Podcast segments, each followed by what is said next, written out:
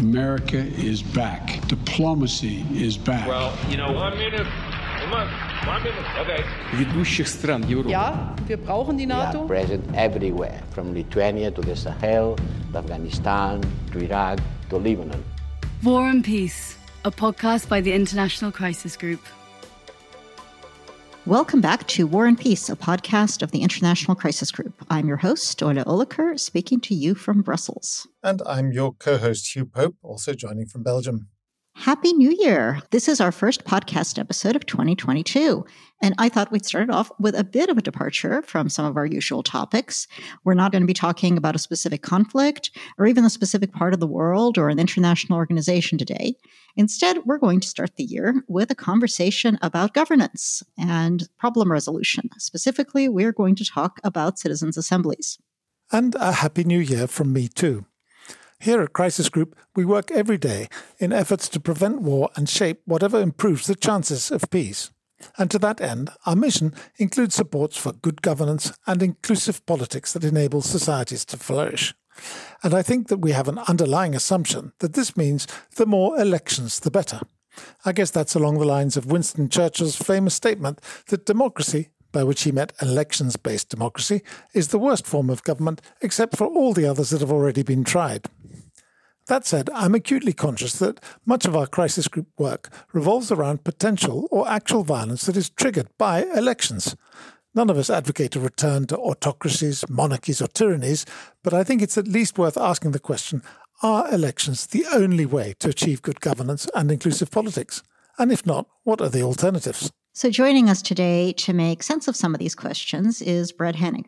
Brett is uh, president and founder of the Sortition Foundation, which campaigns to institute the use of stratified random selection for governance. And he's the author of The End of Politicians Time for a Real Democracy that unpacks some of these ideas.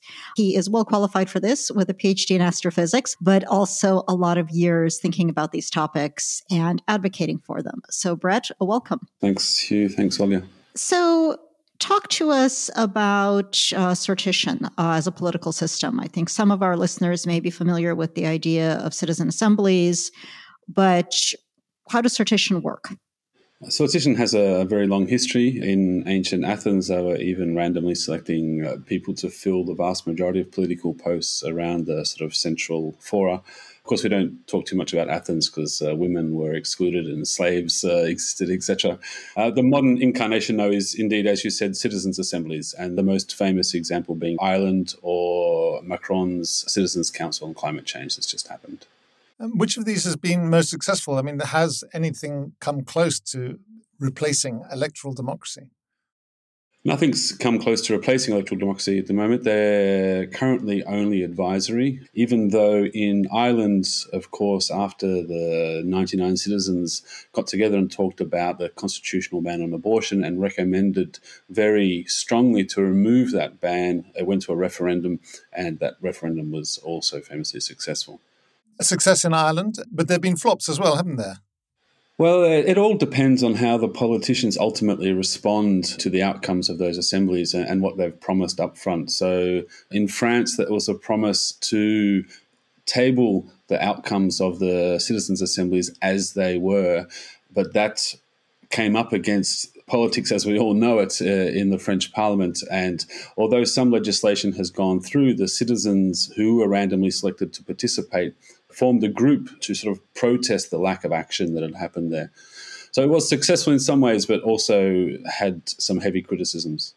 So, how do you create a citizens' assembly? What's the process of making one of these things happen? The two key ingredients the random selection of the participants uh, to make sure that's a representative random selection.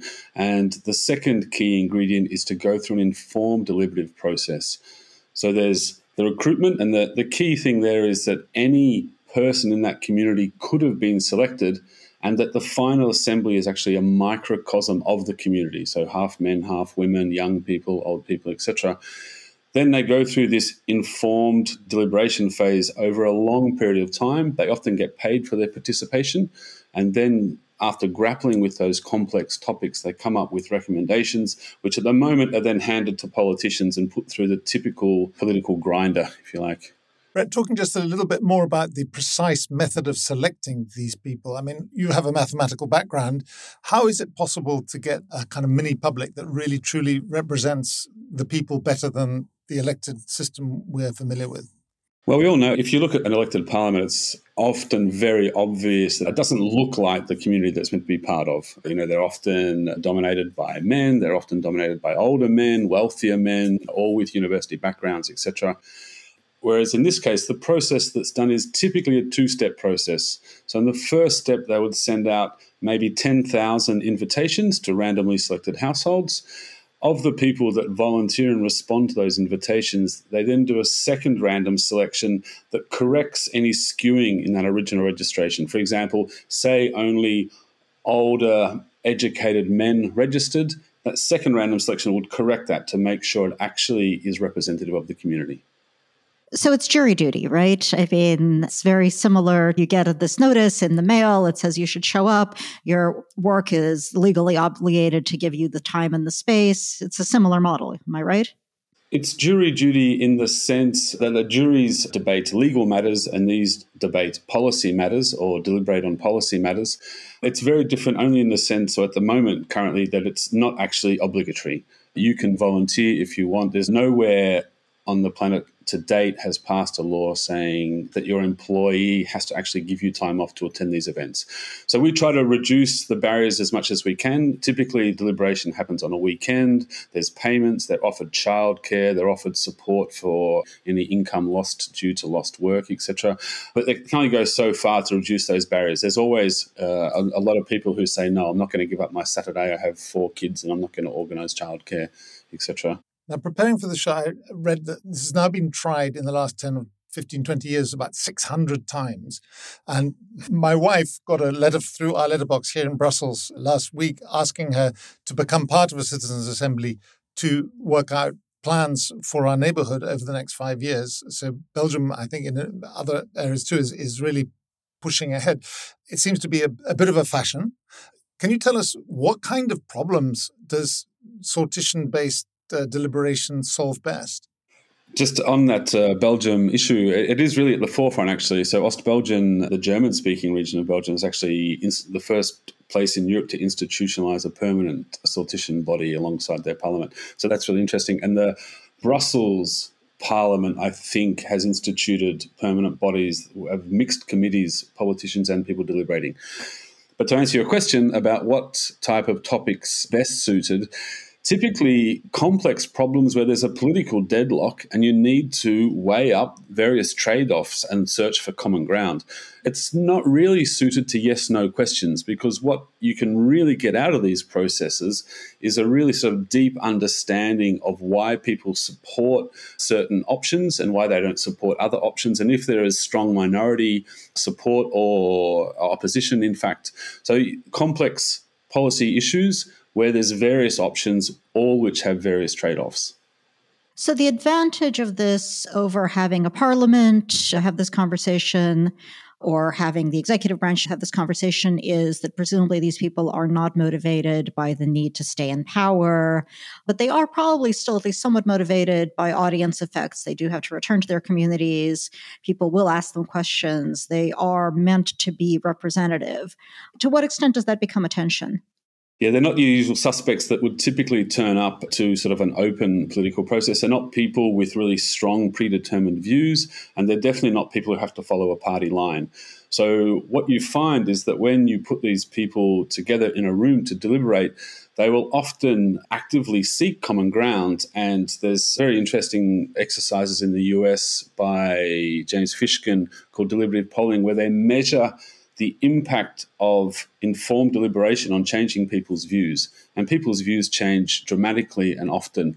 And so, what you get is a kind of informed public judgment free of the political kowtowing and bargaining and vested interest groups pulling politicians in each direction. I think that's where their power really lies. So it's better than an opinion poll, was what you're saying. It's what if parliaments really deliberated instead of just scoring debating points, they would reach a similar conclusion. That's the idea. In my mind, at least, an ideal democracy is one where a group of open minded people go through an informed delivery process and come to a decision. Unfortunately, this is just not what we see in our parliaments because they have to follow the party line. They're trying to score political points. The deliberation is performance at best, I think, and spectacle. Whereas this, you really get to that sort of crux of an ideal democracy, if you like. Who does the informing? How do you prepare these folks uh, to make the decisions, and how do you ensure that that process is unbiased? Right? I mean, a parliament will hear testimony, but that is biased, right? Each party will try to make sure that the people who support the views that they already have will be brought in to testify. So, how does this work? Yeah, that's a really key question, actually, Ollie. And it's one of the most complex parts of the process, actually, is how to ensure that the people giving the information, a diverse bunch of people, but sort of broadly representative of opinion on those topics. Often there'll be a steering group that is committed to those principles up front to ensuring that a diversity of viewpoints are brought before these citizens' assemblies. But one of the most powerful ways, actually, is after, say, your Citizens Assembly meets for the first weekend and they're made aware of all the various policy options and the various people who could actually speak to them, is to actually give that power to the Citizens Assembly themselves and say, who would you like to hear from? Okay, you've got to put some constraints on. You don't want them all to just say, well, we want to hear people from this sort of group. You have to say, right, we want to make sure you hear a spectrum of views, but you choose who you'd like to hear from. It's often complex. And another way that people do that is they will have open meeting of all the stakeholders and all the interest groups who are active in that area and try to get that actual group of stakeholders to agree to what is an acceptable spectrum of views. Sometimes there's hiccups, sometimes some groups feel excluded, but to date, it's happened hundreds of times and quite successfully. So you have a group of people who've come to an advanced understanding of the problem, reached some conclusions, got some recommendations. How do you connect that to actual impact on the ground? Has it actually, apart from the Irish abortion issue that you mentioned, have you seen it actually solve problems? Yes, absolutely. In Poland, actually, there's been some very interesting experiments where the mayor of Gdansk, I think it was, committed up front to implement every decision that had 80% support from a citizens' assembly. They were talking about flood controls in Gdansk, and the people came out with their recommendations and they were implemented. In Ireland, a bit less well known the, than the removal of the constitutional ban on abortion was the referendum on same sex marriage that also came out of a constitutional assembly as well, previous to that. In France, although the participants of the climate convention some of them were very vocal in their disappointment. It still led to a law, and some estimates I've read was that, say, 40% of their recommendations were implemented.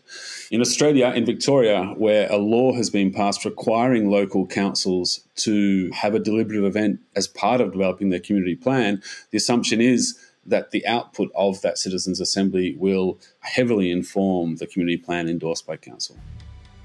War and Peace, a podcast by the International Crisis Group. You're listening to War and Peace, a podcast of the International Crisis Group, and we are talking to Brett Hennig about citizens' assemblies and sortition. So, Brett, one of the reasons that there's often violence around elections, which is something that Hugh mentioned earlier, is because political transitions are unstable things. When you ask people to vote in a society that's still new to democracy, they tend to vote along ethnic lines or geographic lines or whatever identities they have available. When societies are polarized, votes reflect the polarization. So the idea here is that you pull from all sides and try not to create a situation where the process feeds the dividing lines, right? But it still seems to me that the people making these decisions about citizens assembly going to decide what kind of information they're going to get, they have an awful lot of power to shape. Do you create citizens assemblies to guide the citizens assemblies? kind of keep coming back to how do you staff this in a way that doesn't give the staffers just a tremendous amount of control? Yeah, very interesting question. I assume that, you know, I'm definitely no expert on this, but in places of crisis when they're having these transitional problems, I assume that it's a large part because it's a kind of winner takes all zero sum situation. If you can get political power, you will have all the resources, uh, you will be able to fund your group to the exclusion of other groups, etc. And so, yeah, there's a power grab. And the electoral system seems to me inherently confrontational. You know, it's us against you. We want to win and you will lose. What the citizens' assembly process goes beyond is beyond that confrontational process. And that's where actually the facilitated deliberative process is really key in any citizens' assembly. So, what you will do is you will randomly select the people to bring them in the room, and that's really key because you won't get the people who would typically be running for office and assume that if they get the power to be them and their group who will get the resources. You randomly select the people, you bring them together, and this informed deliberative process where you break them down into small groups where you have a neutral facilitator in every group to have a respectful discussion. This process is really key. And how you make sure the people running the process don't have undue influence is you ask the participants themselves. And this is what they do in any deliberative process. At the end, they say to the participants, Do you think the facilitators unduly influence this process? And it's typically 90% of the participants would say no. And at some point, if they said, Well, they did, then okay, you'd want to have some kind of recourse to challenging that or appealing that process. But to date, they're done really well because facilitators' job is to try to remain as neutral as possible.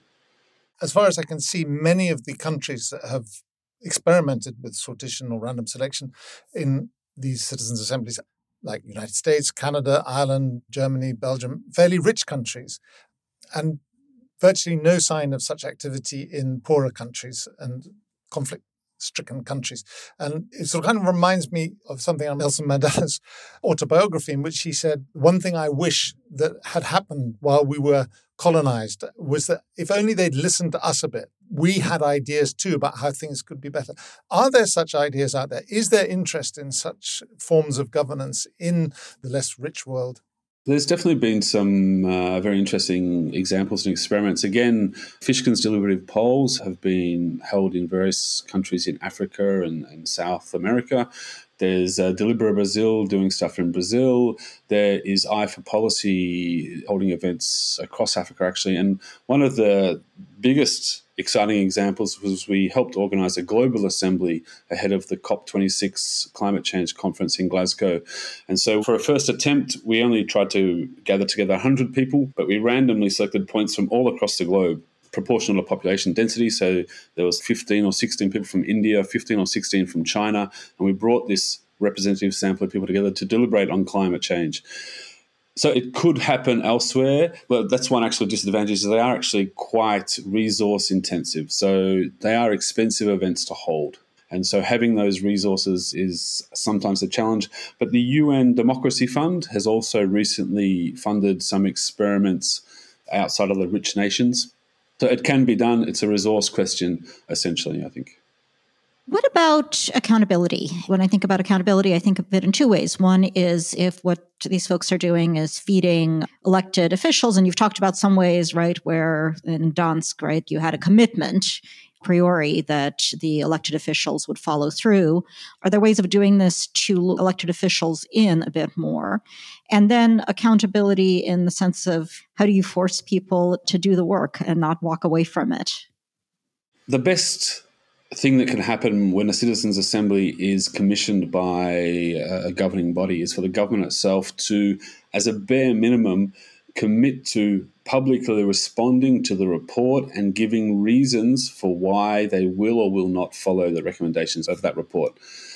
Scotland has done this very well recently when Scotland had their climate assembly and they also had a previous assembly on the kind of future of Scotland. The government committed upfront to publicly responding to all the recommendations in the report. And they've recently just released their responses to those recommendations. That's a bare minimum commitment from a government to actually stand up and give their response. But what's also happening in Scotland is that the Future of Scotland Assembly came out with a really strong support. Something like 83% of the participants supported the idea of actually setting up a permanent second chamber in the Scottish Parliament, selected by sortition with randomly selected people. We've been pushing to try to actually get the Scottish Government to actually enact that recommendation, and that's going to be a bit of a challenge. The key question then that people would have is if you are randomly selecting people into a chamber, how are those people held to account? You can't vote them out, for example. And that's where political accountability of people randomly selected to these bodies is going to be key. And to me, the answer to that is that they still have to stand up and give reasons for their actions. They still have to say, we decided to do this because, and the media should make sure that they're very clear on what they're doing. Of course, you need to have civil liberties. So if people disagree, they can come out on the streets and protest, etc. So the, the structures of accountability that you don't have with elections have to be sort of transferred to the media, to civil liberties, etc. On the question of accountability, the local municipality of Schaerbeek has told the group deciding on the future of our neighborhood that they will have to give exactly that reasoned explanations of why they don't do things that they recommend. So clearly the message is getting through. But just to go back a bit further into what uh, Olia said, I mean, uh, we started with a bit of Winston Churchill about why democracy was the best of the worst. But he also has another quote about democracy, which he said, the, the best argument against democracy is a five minute conversation with the common man. What's your experience of that? Are ordinary people randomly selected? Do they have as much common sense as politicians have? Has anyone looked at that? Are they as expert as anyone else in reaching opinions? Is the worst argument against electoral democracy a five minute conversation with a politician? I'm not sure. But at the outset of this sort of deliberative experimentation, and one of the most famous examples was in 2004 in British Columbia in Canada when they had a, a very large citizen deliberation on electoral law. At the outset, there was lots of hand wringing around, oh, can ordinary people in that kind of disrespectful way actually deliberate effectively and grapple with complex issues? To date, no one is ever questioning that ability anymore. After hundreds and hundreds of examples of very complex topics going for weeks and weeks and weeks. For example, the UK Climate Assembly was eight weekends long, so 16 days of full deliberation and information overload. And people really rise to the challenge. They can comprehend what the experts say, they can question them with good topics, they can work together and sort of use this idea of collective intelligence to become smarter than the sum of the parts. And you say this even having worked as a taxi driver, where you must have been exposed to enormous variety of people. so, of course, uh, and this is a, common response to saying randomly select people is, oh my God, what about Tracy from number 34 or whatever? You know, someone, everyone knows. And someone that they think is an idiot who lives down the street who they were really hoping won't be selected there. But what you actually see when you randomly select these people and put them into an informed, facilitated discussion is that they do rise up to that challenge and they do come up with really intelligent, well thought out recommendations that politicians also find useful because it breaks down the barriers and allows them to act in topics that maybe they've been blocked because of the vested interest pulling in different ways. What are your thoughts about the utility of this in societies that are deeply polarized or on topics that are deeply polarized? I mean, and I do come back to some of the places where we work where your randomly selected set of people are going to loathe their neighbors just as much as their elected officials are. In fact, that's why they elect those elected officials because they elect them for their degree of loathing for the other guy and gal and unidentified person. So, you know, how can a citizens assembly overcome this? So I suspect, and again, I'm no expert at this, but I suspect that the people who are elected in those societies are almost the most polarizing. And so electing to win an election in that situation, you have to show that you really adhere to the extremes. And then putting those people in a room and saying, right, come to common ground is never going to get anywhere. Also, because those people who are elected have to prove that they are actually, you know, satisfying their mandate of holding that ground. Whereas once you bring the randomly selected people in together, I suspect they'll be far less polarized than the people that you see on Twitter or on Facebook or who stand up publicly and say this thing. Yeah, again and again with groups that facilitate public political discussions is if they have an open meeting, it's a nightmare everyone who turns up to that open meeting is the person who has an axe to grind, who has a very fixed idea on what should be done and how, and facilitating that is awful.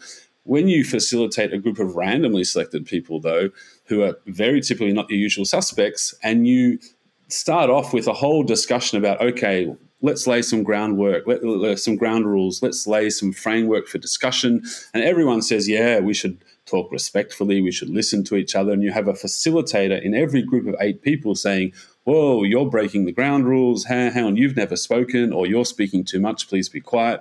Then that process really helps these people find common grounds. And that's what we find again and again. Like in Ireland, no one, I don't think, would have thought there was going to be movement on the constitutional ban on abortion until we got this randomly selected group of people in a room.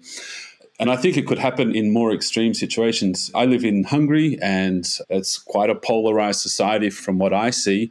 And so here we're really trying to push for a citizens' assembly because I think actually you can heal that polarization through these processes. What's the optimal size for such an assembly? Because this process you're describing requires a lot of give and take and a lot of engagement. You know, if you have more people, you do have more audience effects. So listening to you, it sounds to me like you're talking about smaller groups, actually. But then if it's smaller, how representative is it? So here it's really good to reflect on its analogy with the jury process because the whole idea, if you put these 12 people in a room in a legal jury, the whole idea is that that group of 12 people put through an informed deliberative process would come to the same conclusion that any group of 12 people would come through given the same situation. That's the sort of theory of juries. And this citizens' assembly, it's the same thing but applied to a political process. So if you grab 50 or 100 people, the idea is that any 50 or 100 people put through this same informed deliberative process would came to this more or less the same conclusions. And so what that tells you, it's not about how many people in the room as long as you get beyond the sort of certain limit of size. And the certain limit is roughly about 50 actually. With 50 people, you can have a good gender balance, you can have a good age balance, you can have a balance across, say, five or six different geographic regions, you can have a balance across, say, five or six different sort of socioeconomic categories. So, with about 50, you can really say, in terms of gender, age, geography, socioeconomic, perhaps something else, it's broadly representative. That's why we find in well, in Ireland, there were 100 people assemblies. In France, was 150 people. When groups have tried to do it with, say, 300 people, they actually go, whoa, that you don't get any bonus, any extra, other than making life hard for yourself by scaling it up to that kind of level. Brett, tell us a little bit more about your personal journey and to help people begin to travel along the path because you started out as an activist as being against the wars in Afghanistan and Iraq, a bit like Crisis Group, perhaps. And but you've ended up writing this truly excellent book, The End of Politicians. Can you tell us how you moved from being an anti-war activist to a pro-sortition activist? Is there a lesson for us in that? I guess at some point in my life, I became politicized and realized that I had to get out of my seat and actually try to do something if I thought the world should change. So, yeah, I went through a sort of activist phase. I then joined a political party actually and, and climbed up the greasy pole inside a political party. Came out very extremely disillusioned. So working on the outside is really hard and challenging and often has no effect. On the inside, it's just like full of egos and people who really just want to win the next election no matter what the cost. So then I just started reading about the history of democracy and the theory of democracy and stumbled across Sortition and just had my sort of epiphany where the lights came on. Looked around for an organization that was working to promote Sortition, couldn't find one, so helped set up the Sortition Foundation. So if you're disillusioned and disappointed with the current political status quo, then uh, welcome aboard. So I think that will be the note we close on. Thank you, Brett. Uh, this was a really interesting conversation. Listeners, if you would indeed like to join up or at least to learn more, the Sortition Foundation has a website, uh, sortitionfoundation.org, and they have a Twitter handle, which is at Sortition Now. And at Crisis Group, we currently have no work on sortition, but perhaps one day, who knows? In the meantime, we are working especially hard on uh, conflicts. And if you want to see our work on Europe and its neighbors, check out our regional pages on the left hand side of our website, crisisgroup.org. You should also follow Crisis Group and us on Twitter. Crisis Group is at Crisis Group. Hugh is at Hugh underscore Pope, and I'm at Olya Oliker. Check us out also on Facebook and Instagram, where Crisis Group is at Crisis Group. And please do tweet at us with any suggestions you have for the podcast or email us at uh, podcasts at crisisgroup.org. We will be looking out for them. And of course, we would love it if you would leave us a rating or a recommendation as well. I recently checked the iTunes, uh, and our last review is like a year old. So come on, reviews, give us reviews, tell us what you think. War and Peace is a partner in a network of podcasts about Europe, Europod. Please do check out some of the others. Big thanks to our producer, Bull Media, and to our coordinator, Finn Dunbar Johnson, who helps us get prepared for every one of these episodes. And Brett, thank you again for joining us today. Really enjoyed having you on the show. Thank you, Hugh. Thank you, Olga. And listeners, our biggest thanks, as always, are to you. We are looking forward to talking to you once again in just about two weeks. But for now, goodbye. Goodbye, and all the best for the new year. War and Peace, a podcast by the International Crisis Group.